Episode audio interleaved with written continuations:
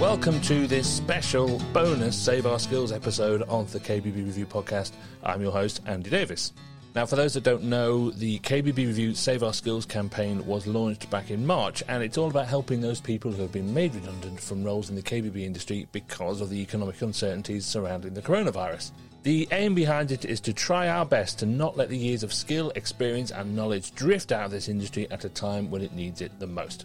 We sent out a weekly email showcasing those job seekers to the whole sector, and it's been really successful so far, with nearly 60% of those featured finding new roles.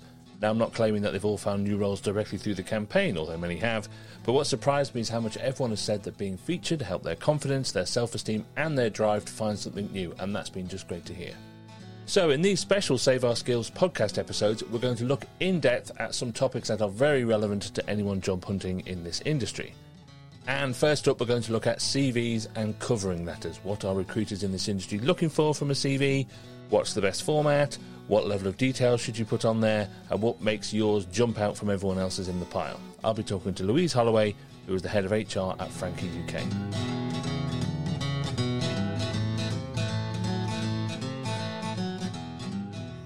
The KBB Review Save Our Skills initiative and this very podcast episode are sponsored by our good friends at Quooker.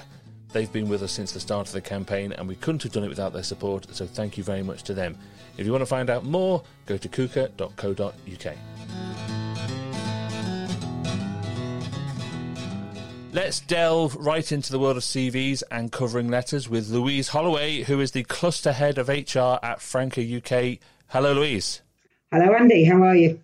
I'm very well, thank you very much. Thank you for sparing us a bit of time today. The first thing we need to tackle, of course, is that job title, right? The cluster head of HR. Give us the 30 second version of what your role is. So I uh, look after a number of countries in Franke. So I look after HR. I deal mainly with the strategic projects for the different countries, but I deal with the day-to-day recruitment, etc., for the UK. Ah, that's the cluster bit. It, it is a cluster of countries. It is a cluster of countries. So I look after Northern Europe and South Africa. Wow, that's quite far away from each other. Yes, we don't know why. That's a whole other podcast, that one. I've, I've sort of dragged you here today to talk a little bit about CVs. So let's start with what you're looking for when you first take a first pass over a pile of them. You know, when you're shuffling through a big pile of them, what are you immediately looking for to jump out at you in that first look? I'm, I'm looking for something that is clear and relevant. The most recent sales role we, we advertised, I got over 60 applications. For a consumer care role, we regularly get 80 to 100. So I'm looking for something that is, is clear and is relevant to the job that I am advertising for. It's got to say to me quickly, I've got the experience or the skills that you're looking for, and this is how I've demonstrated it. Right. So, what you're seeing there, I think, is that you're looking for people to, as obvious as it probably sounds, adapt their CV for each job they apply for effectively, as opposed to having one generic CV that they would just send out ad infinitum. Absolutely, yes. I want to see that they've read the job description, they've thought about the job description, and they can actually apply themselves to that job description. So it's important that what they're including is relevant to what I'm looking for. So let's say you've got a pile of 50 CVs there. How many of them do you immediately dismiss because that level of detail just isn't jumping out at you? Oh, if I've got 50, I would say probably 30. Sometimes I think it's quite daunting to hear how many applications jobs get, but it gets narrowed down very quickly. Yes, it does, yeah. So I think the other thing that people have with their CVs is, or the decision they have to make about them is, is the level of detail to put on there. Yeah. Particularly if you, particularly if you've had a very long career, if you've been in the industry for years. What's your advice on how to prioritise what to put in, what to leave out, how much detail to put in there? Again, look at the job description. Look at what the person's looking for. I, I'm not going to read a CV that's six pages long. I've got another 49, 50 of them to read. So what I'm looking for is on the first page, the parts of the most recent role that you've done that are relevant to the job that I'm, I'm advertising for. I don't need a massive detail, but nor do I just need something that says, I've been an area sales manager. What does that involve? What were the key responsibilities that you had that are relevant to the role that I'm advertising for? It all comes back to the job description. So, if someone's been in the market for years or in the industry for years, are you interested in something they did 15 years ago? Not really, no. Hopefully, they've moved on from there. For you, it's all about look what your most recent job was, and in that sense, it's irrelevant how old they are for the same reasons. I know legally you have to be age is irrelevant, but you know you're looking for literally what, what their most up to date current experience is, and that's the thing that's going to leap off the page for you. Absolutely. I mean, I'm, I'm looking again. Obviously, depends on yes. I don't care about age but I'm, I'm really looking for maybe the past five years. Those are the bits that are interesting to me. Yes, if someone's got a long career over the business, great. Tell me that, but don't tell it to me in great detail. The industry's moved on, they've moved on. I'm interested in what they've done recently. And I guess this is much more relevant for sales roles. But what proof of success are you looking for there? Are you looking for them to say, I increased this by 20% and I you know, increased that by 70%? Yes, that's useful uh, to be able to say this is this is what I've done. These are the successes that I've had, because then we can probe into that if we get to interview. So I can say, right, you you said you'd increase by twenty percent. How did you do that? But I'm also again coming back to the job description. I'm interested in the softer skills and how they go about doing things. So clearly, don't lie about it. don't lie. really, don't lie. it's always the best episode of The Apprentice, that isn't it? When they pick their CV to pieces. Yeah, um, yeah. and what about? Uh, and it's a very common phrase that's used a lot now. But what about transferable skills? Can you immediately identify things that perhaps their experience isn't in, for example, selling sinks and taps, but they have a transferable skill that you think actually that's exactly what we're looking for? Yes, absolutely. We try not to get too bogged down. Yes, if they've got sinks and taps experience, great. But if not, have they worked in a similar setup? Have they worked for a company that has a similar culture? Can they demonstrate that they can sell? A lot of the recent interviews, well, not that recent, obviously, with the current pandemic, but you know, previous interviews we've done have not been directly from sinks and taps. And actually, that can be really successful it's about the selling. Are you a natural salesperson in the kind of culture that, that we have? And, and that culture match is important.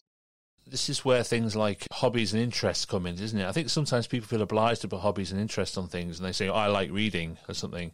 Yeah. But actually, it's it's what's relevant to those transferable skills, isn't it? For example, I guess if you run a Sunday football team, you know, there's an awful lot of administration, teamwork, you know, all those transferable personality qualities that could be useful in a job. Yes, absolutely. And particularly if you're looking at a more entry level role, that somebody may not have had the experience. If I'm looking for somebody to work in customer services, on the phones, on emails, they may not have that experience but they may have done something in their social life or volunteering or charity work that says, look, I am a good people person and I can work with a computer or whatever. The hobbies, I'm not always that bothered about unless they tell me something interesting. So, yes, it's great you love reading and going on walks with your dog, but that doesn't really reflect much on the role that I'm asking you to do. What about gaps in the timeline? A CV is effectively a timeline of your of your whole career. But what if there's gaps and things like that? Do they jump out at you? Do you think, hang on a minute, there's a six month gap in that line? I wonder what he was up to. It can do. I think there's a difference these days. When I first started in HR, you, you would have a look at it and go, oh gosh, there's a big gap. It, it could be that someone's decided to go travelling. It could be for either gender, they've taken time off to spend with, with children or with family. It could be they were made redundant, and that is not the stigma that it used to be. So we may ask about gaps, and if there's a lot of gaps, then that might raise a question that maybe they can't stay in a role and they're consistently moving on. But the occasional gap, I'm not going to worry about it too much. So honesty is the best policy there. Absolutely, yeah. Okay, so what about format itself? What about the literal layout of the thing? Because there's loads of templates available. You can go into Microsoft Word and there's a million CV layouts in there. Does it make a difference, do you think? It does to a degree. I want it to be clear and simple. Um, I'm not interested in fancy fonts. I'm not interested in seeing your photograph. I don't want brightly coloured paper. I want something that's easy to read. I want it to be clearly laid out. Use bullet points. Don't use huge amounts of text. A lot of people say put a personal summary down. Great. Do that. If it tells me something about you and why you're interested in the role, please don't put I work great on my own or with, uh, also as part of a team because everybody puts that. It's a waste of words. And also, if you haven't done a CV for a while, I don't need a date of birth. I don't need marital status. Those things are no longer relevant. Um, not that they ever should have been. But yeah, keep it short, two pages if you can, and keep it clear. I find that, gener- that that sort of generic language thing that people feel that they need to put in yeah. there very sort of interesting. You know, I'm passionate about business. I'm a self motivated go getter. You know, yes. stuff that doesn't really mean anything. But then they put it in job ads too. Sometimes you know you must be self motivated. Yeah, and I think like anyone's going to look at that advert and go, "Well, that's just not me. I'm afraid I'm not self motivated at all." it can be very distracting and it can make finding the detail, these nuggets of detail that you say you're looking for, very difficult, I think, can't it? It can. And people can waffle a bit and, and tell me irrelevant things. So, again, going back to what I'm looking for, keep it to the job role. Don't tell me all about the masses of people management experience you've had if the job role doesn't call for it. Because then I think either you haven't read the job description properly or this is not the job that you really want. You're using it as a springboard to get to something else. How do you feel, Louise, about people contacting you directly before they send their CV in to get a little bit more of the detail about the job? You, is that an, is that an, okay thing to do, an acceptable thing to do? Yes, absolutely. Yeah, it, it shows that someone's actually interested. I, I'm looking. I know, particularly in these difficult times, that people will be applying for a lot of roles. But for me, my role is the most important. So if somebody wants to give me a ring or drop me an email and say, I've seen your job advertised, you know, I need, I'd like to know a bit more about it, then I'm more than happy to, to discuss that role with them to see if it's if it's the right thing for them and get an idea if they're the right person for us for a role like yours, recruitment sites, even LinkedIn, things like that, are as much a blessing as they are a curse because it's very easy to just hit that apply button, isn't it? It's very easy to just go yes, apply, apply, apply, and I guess that's how you end up with hundred applicants for one for one job, of which you can easily dis- dispense with fifty or sixty percent of them quite quickly. It can be, particularly again at the, the more junior level roles, the number of people you phone and they, they either don't answer the phone or you leave a message and they never come back to you, or they say, Oh, sorry, what job was that again? And it, it's not a great introduction to the person. I want to feel that you've actually taken some time about this application and thought about it because to me, it's it's very important. Here's the big question here, Louise. When it comes to CVs here, what's the biggest mistakes people make? What are the things that absolutely drive you nuts? The irrelevant detail does. That drives me nuts when you're waffling on for hours about something that isn't relevant to my role. The generic CV that, again, doesn't reflect what we're looking for, that someone has just banged in and hoping for the best, not using spell check. To have something that's badly spelled, bad grammar, particularly if they follow it up with I have great attention to detail. Getting the company name wrong or, or my name wrong if they send it directly to me, and putting a contact number on that I can't then get hold of you on. If you put a contact number on it, make sure that you're available to answer it. It seems mad that that is even an issue, but I mean, clearly it is. It is. The other bit of a CV is the covering letter. Yes. How important is that still to do something that formal? Is it still something that you would expect and look for? Not necessarily. We tend to manage our recruitment through our online portal, which is through our website. It gives you the option to attach a covering letter, but you don't have to. They can be great if they're, again, concise and they tell me something about the person and why they're applying for the role. Again, I don't want a three page covering letter just telling me how wonderful they are in a very generic way actually a well written CV with a, a good sort of personal statement on it for me is enough.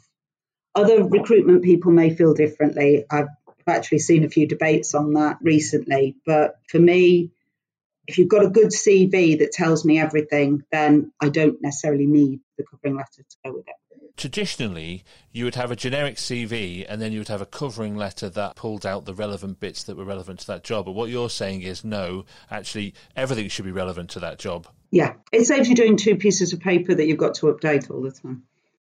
Yes, and as you say, a lot of these things sit digitally now rather than in a physical folder or you know printed it out. Yeah. Okay, so there's two channels where you might see a CV. One is, as you say, the, the formal application to a job that you have advertised. Yes. But the other bit of it is the speculative contact. People sending their CVs in, just saying, "Look, I'm available. If if you've got anything that I might be suitable for, please let me know." Are you seeing a lot of that at the moment? I'm not actually. I, I expect probably over the next few months we might get more, but at the moment, very little. What's your advice then to people who might be thinking of doing that? What's the difference between looking at a job description or, or a job recruitment advert that tells you what the job is and therefore you tailor your CV to it? What would be the difference for a speculative contact with you? Do a bit of research. Have a look at our website. Have a look at the kind of roles that we have. Um, have a look at our culture. You can see that from the website. You can see what kind of business we are. And then again, tailor a speculative application to our company. Now, I will look at every single speculative application we get. It may be that we know we have something coming up, in which case I would say, Great, thank you. Please keep an eye out, or we'll be in contact. If it's not something that we, we know about, if it looks great, I'll keep it on file for three months. If not, then I will politely decline it's as much about understanding the level of detail, you're just shaping it to the company rather than a specific role. Yes, it's understanding what sort of roles we're likely to have and to show again that you have looked into the company and think this is a company that I, I am genuinely interested in working for we live in a digital age. As you say, the days of sending in your CV printed out on a piece of paper are, are, probably long gone up to a point. Obviously, lots of people these days might do a video of themselves, for example, to sell themselves face to face. Do we like them? Do we not like them? Do they go anywhere? I've never had one. I have to say, really? I, I, don't know if it, it's this industry that, that we, we don't do that yet, but I've never had one. I think I might be personally slightly uncomfortable with somebody just sending me a video. I think first contact, either by phone or by email, is probably still appropriate. Obviously, in current circumstances, we may set up a video call to discuss further. But for me, I don't think we've quite got to, to video speculative applications yet. Well, that's a shame because some of them I'm sure you could share around the office. Right, so look, let's let's try and sum all this up a little bit, Louise, as we bring to a conclusion here. Yeah, if you had to give one piece of advice, what's the one thing you want people listening to this to take away when it comes to sitting down and doing their CV? What what would it be? Keep it clear, keep it relevant to the job that you're applying for. Perfect. Look, Louise, thank you so much for your time. So interesting to hear this level of detail from someone at the front line, the person who's got to actually sift through those CVs for recruitment in this industry. So thank you so much for your time. An absolute pleasure. Thanks, Louise.